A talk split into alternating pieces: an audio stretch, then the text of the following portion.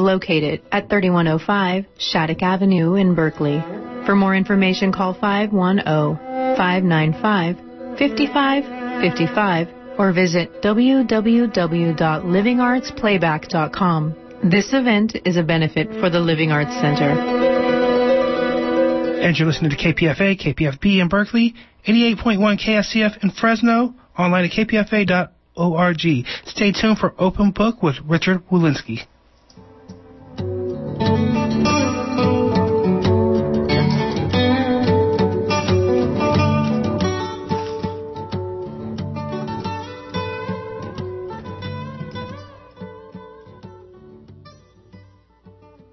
Try the other one. Ah, nope. Nothing like KPFA. There we go. Uh, I'm Richard Wolinsky. My guest calling from New York is Tony Kushner. Tony Kushner is uh, the Pulitzer Prize winning playwright of Angels in America. He's also a screenwriter for both Lincoln and Munich, uh, author of several other works, the most recent of which is The Intelligent Homosexual's Guide to Capitalism and Socialism with a Key to the Scriptures, otherwise known as IHO, which is playing at Berkeley Rep through June 29th, and we're live on the air. Tony, you there? Yes, hi. Hi.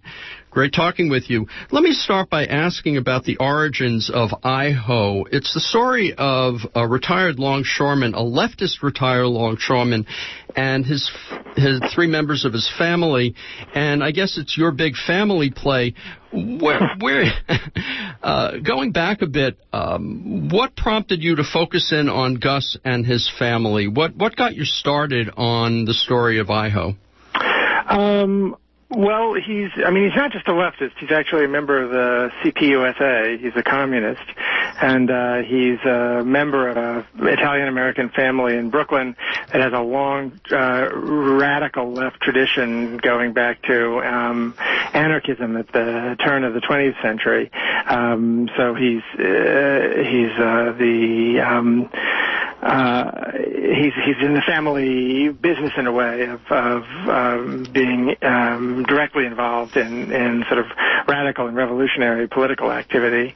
Um, I uh, I think I was. Uh, I'm, it's, uh, it's, there are a number of different things that uh, brought to play about. I mean, one thing, the title, um, uh, which That's from I Shaw, right? From Shaw, yes, and then with a little bit extra borrowed from Mary Baker Eddy, and the uh, Guide to Science and Health with Key to the Scriptures.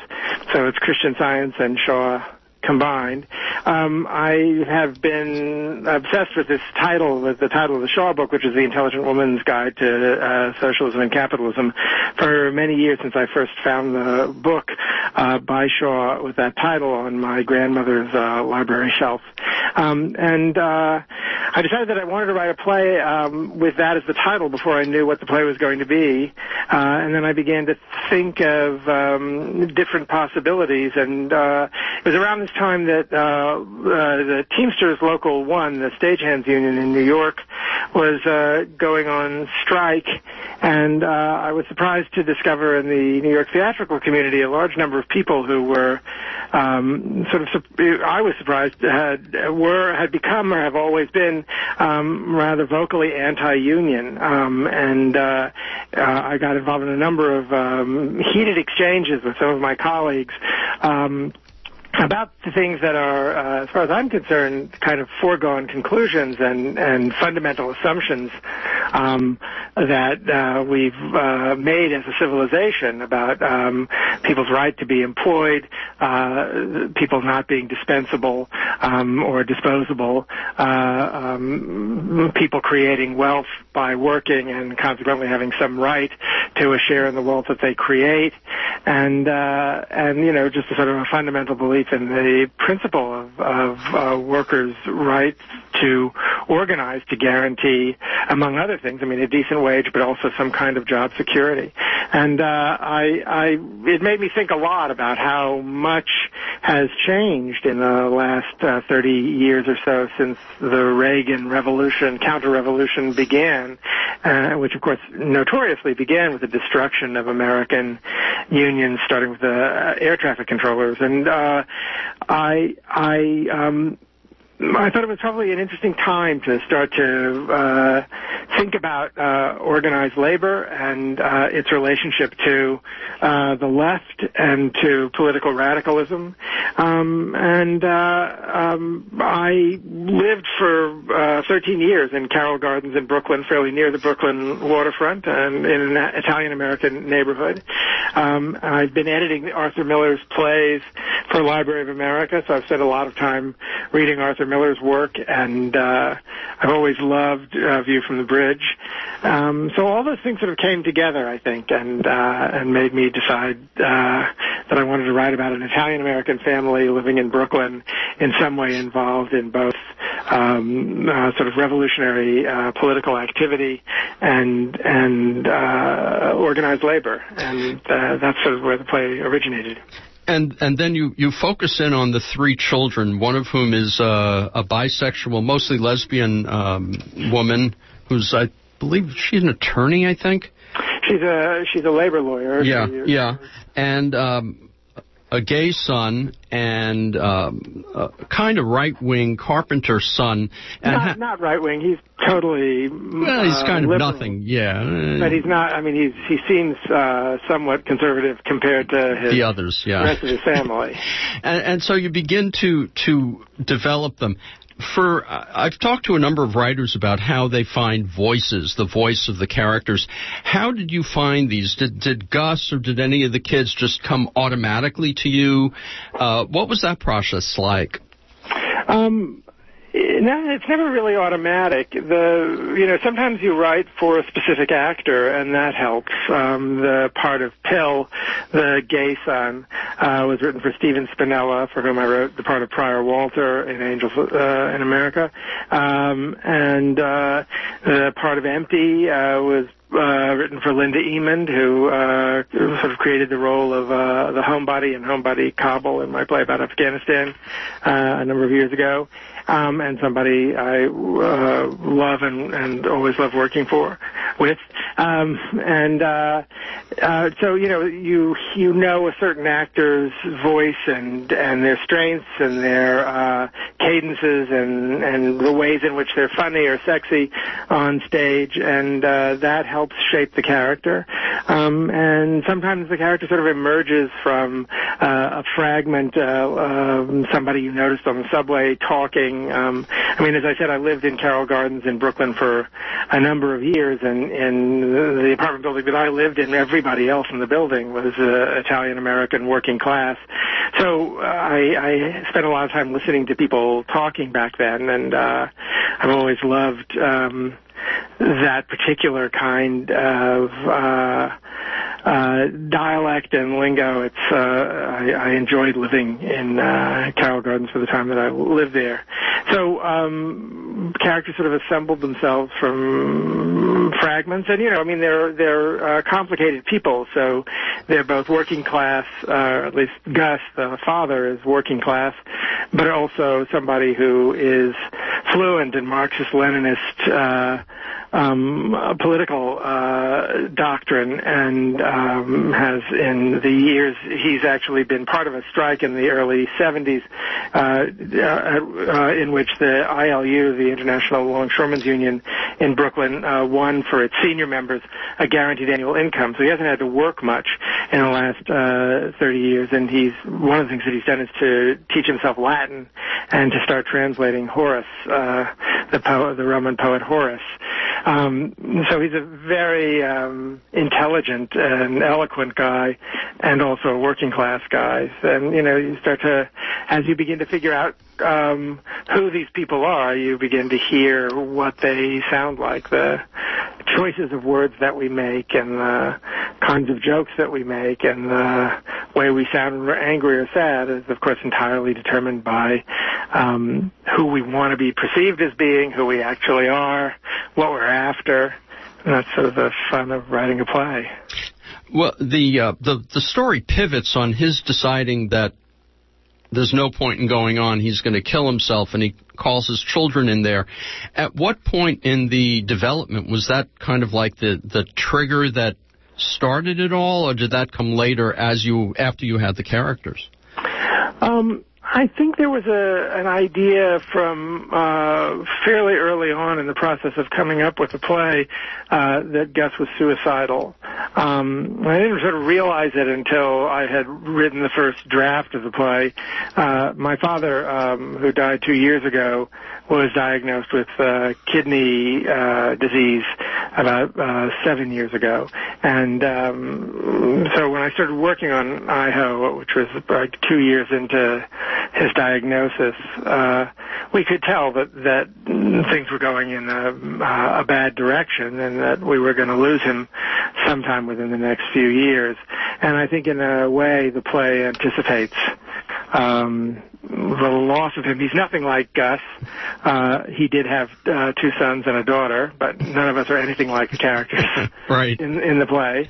Um, I'm not even sure that he liked the play all that much when he read it. He he was a little horrified by some of it, but uh, he um, uh, I, I think it was a way of dealing with um, you know what was going to be a very difficult loss for me, and uh, sometimes that's what you do when you write. And, and I didn't know that I was doing it at the time.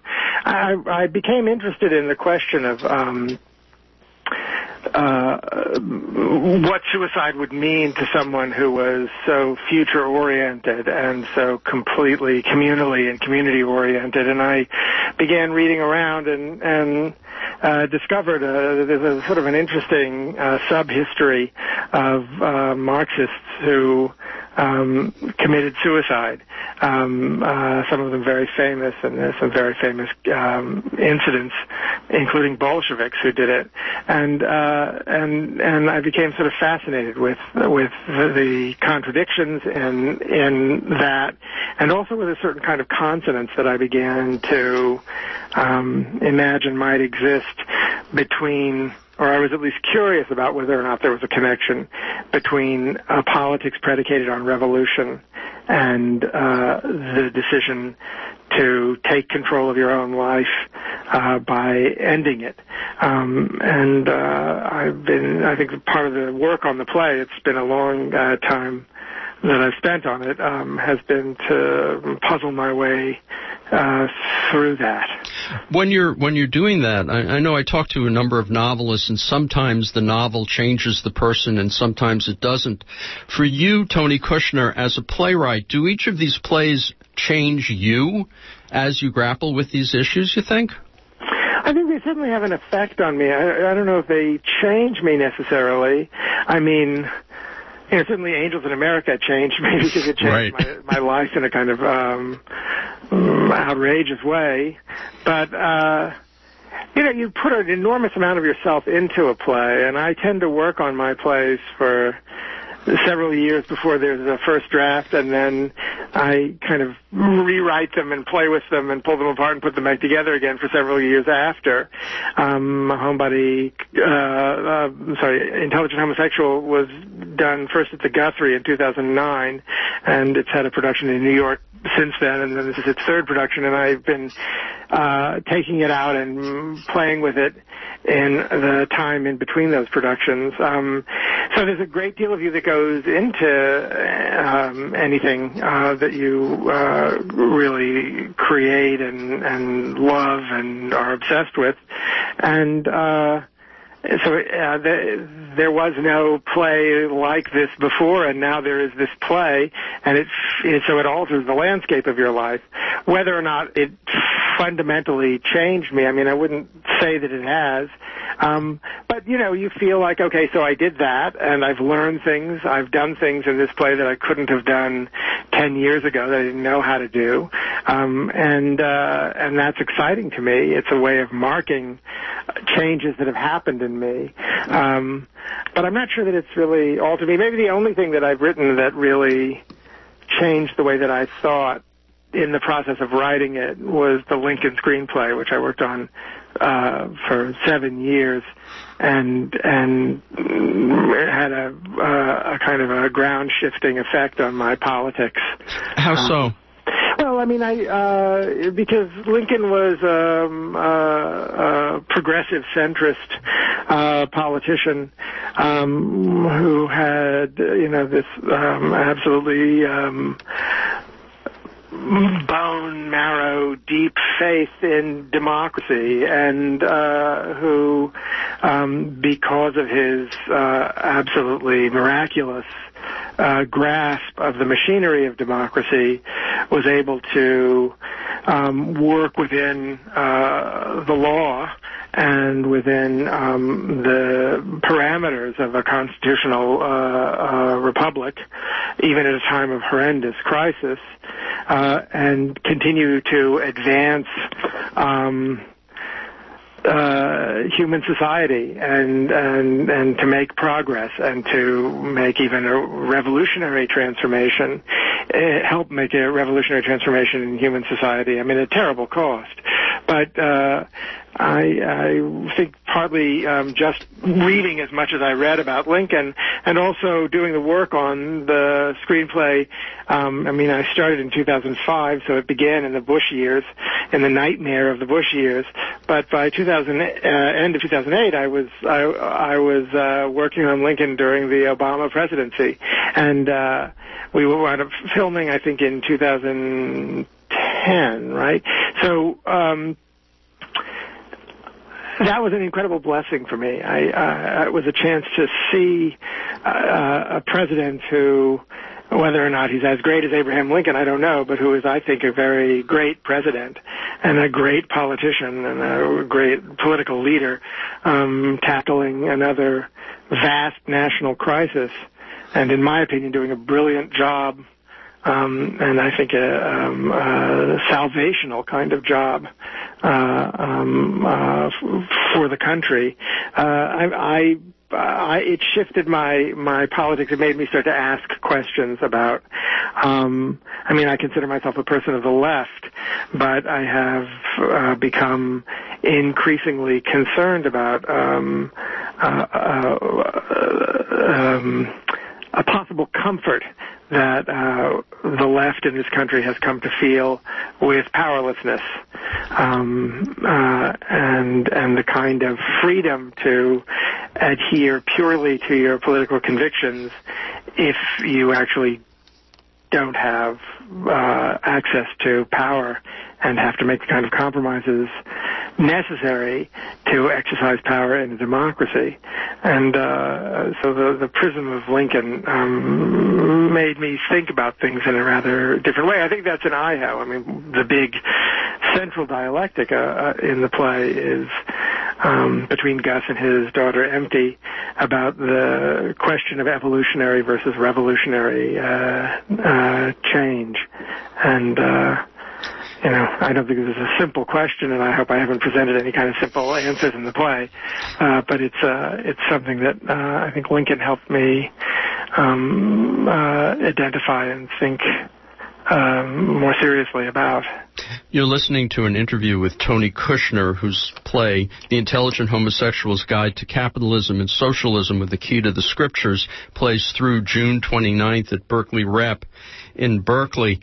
Um, you know, when I'm hearing you, um, my feeling about Obama being on the left is is great disappointment, assuming that I expected anything more from, uh, you know, someone who lives in, you know, a world where he brings in people like Timothy Geithner to control the economics. And then I go back to uh, your play, and I'm thinking about Gus and his decision to commit suicide.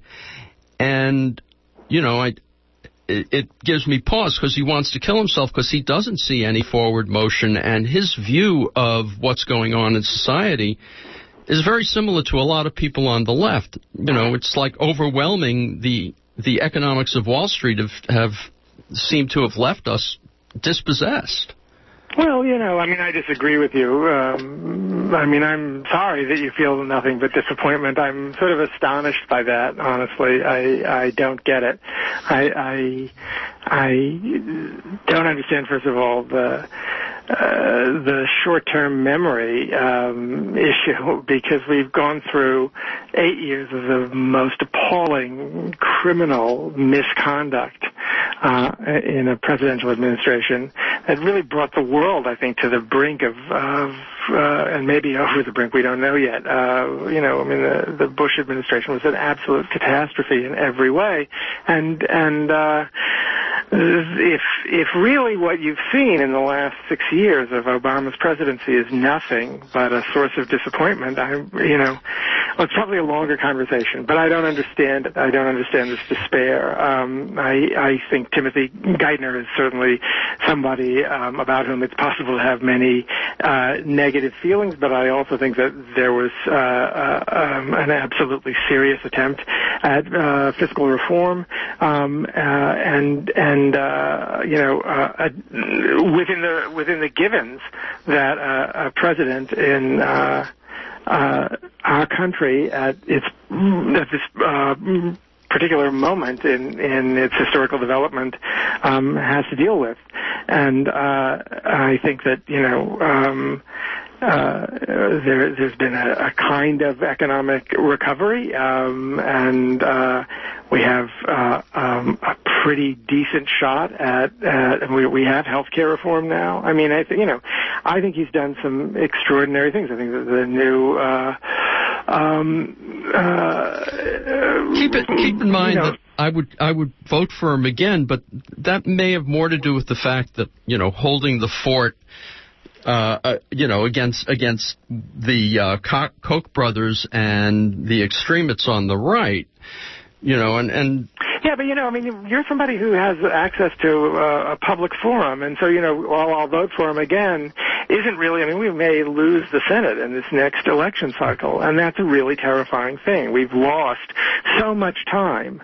Uh, I mean, the Congress has become completely paralyzed, not because of Obama or because of you know, Nancy Pelosi or Harry Reid. Whatever you think of uh, people like Nancy Pelosi and Harry Reid, these are people who are at least committed to the idea of government and of some form of communal action to address human problems, as opposed to the incredible crazy people on the right who have taken control of the Republican Party and are absolutely determined to, uh, you know, bring uh, any semblance of functioning government uh, to a halt. And and you know we've lost decades to these people on issues like climate change, and we can't afford to to lose any more time. And that that it's so important that we express our disappointment and that we you know uh, um, say well we'll vote for him, but he you know Timothy Geithner and we'll vote for him, but Larry uh, you know it's like okay, but you know um, first of all, you know, there I, have been some extraordinary gains in the last six years, and yeah. and uh, you know a serious commitment to uh, um, lessening uh, uh, climate warming um, gases. I mean, there's there's there's uh, much uh, that has been accomplished after 30 years of of shocking misrule, and and you know it doesn't happen overnight. And I I just feel that we're we're so sort of willing to sit back and and kvetch, but you know it's not not enough to just say, well, we, will certainly vote for him again. But, I mean, we're not helping to build, um, uh, uh, you know, the kind of Congress, the kind of federal government that will respond to grassroots demands for a, for a better world, for a more decent world. And if we don't have anyone in, in Congress who can hear us, we're not going to get things like the Voting Rights Act and the Civil Rights Act and, you know, the Wagner. I mean, those things are not going to happen. And, and I think we've become um, incredibly sort of blasé about sort of shrugging our shoulders about it. So I'm not saying that you, Richard, are shrugging your shoulders, but you know, it's it's a right. it's a great source of frustration uh, to I me. I, I don't understand. I don't understand it. I think it's it's um, we're in so much trouble, and we have to figure out a way to address the the terrible dangers that the whole planet is facing now, and we're not going to do it if we allow these madmen to continue to control um, at least one third, arguably two thirds, of of the federal government. Um, it's it's gotta we've got to turn it around. And Tony, uh, Tony Kushner, in, in, that in that regard, I, you know, I, I, I want to talk about uh, theater, but um, You you did make a comment um, that I read in an interview.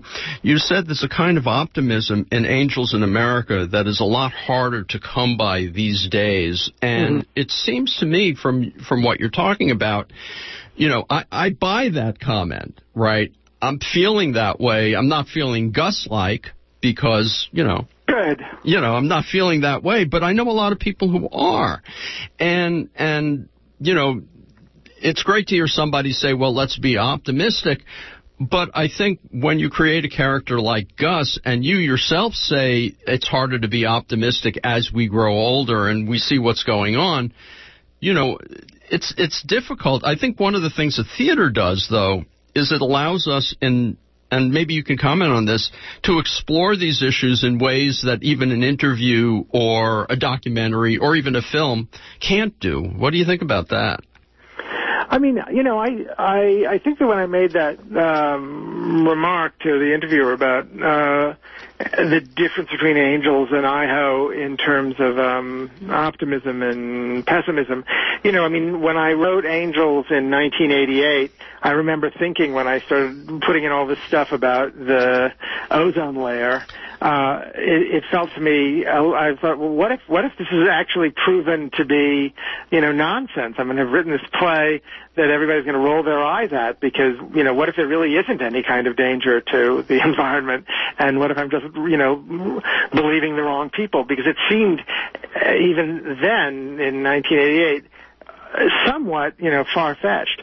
Um, but I had read enough to believe that it probably wasn't, and that I should, you know, include it in the play and write about it. And of course, lamentably, um, it, it turned out to be, you know, pretty much on the money. Um, the and so now when you listen to Angels in 2014, you you hear the climate change stuff in the play.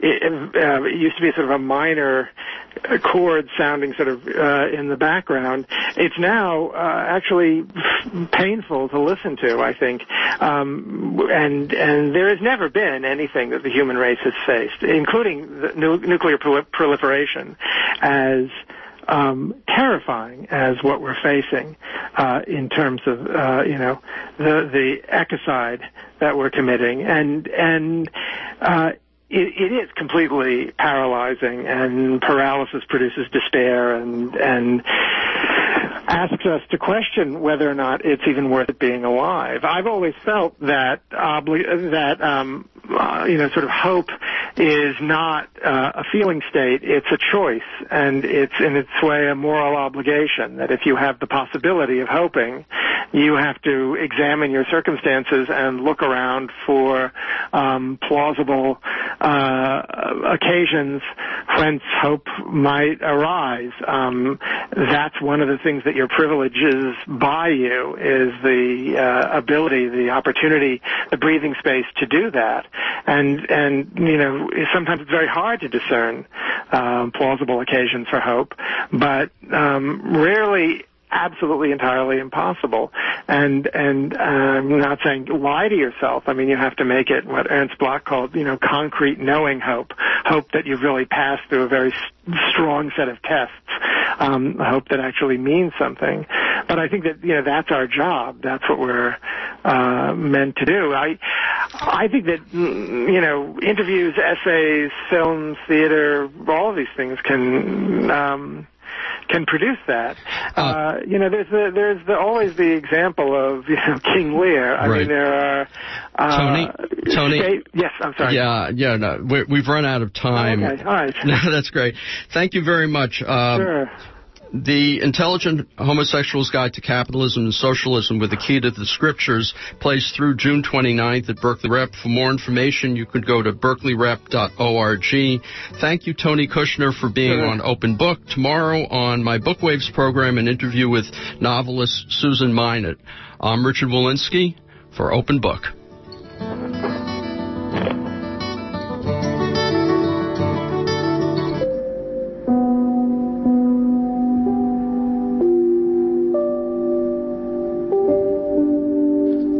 Past 30 years, a new systemic conception of life has emerged in the forefront of science.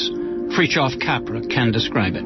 Physicist and systems theorist, founding director of the Center for Eco-Literacy, author of The Tao of Physics, The Hidden Connections, Belonging to the Universe, Capra has won many prestigious awards, including the Bioneers. He will discuss his major new work, The Systems View of Life, a unifying vision, on Thursday, June 26th at St. John's Church, 2727 College Avenue in Berkeley.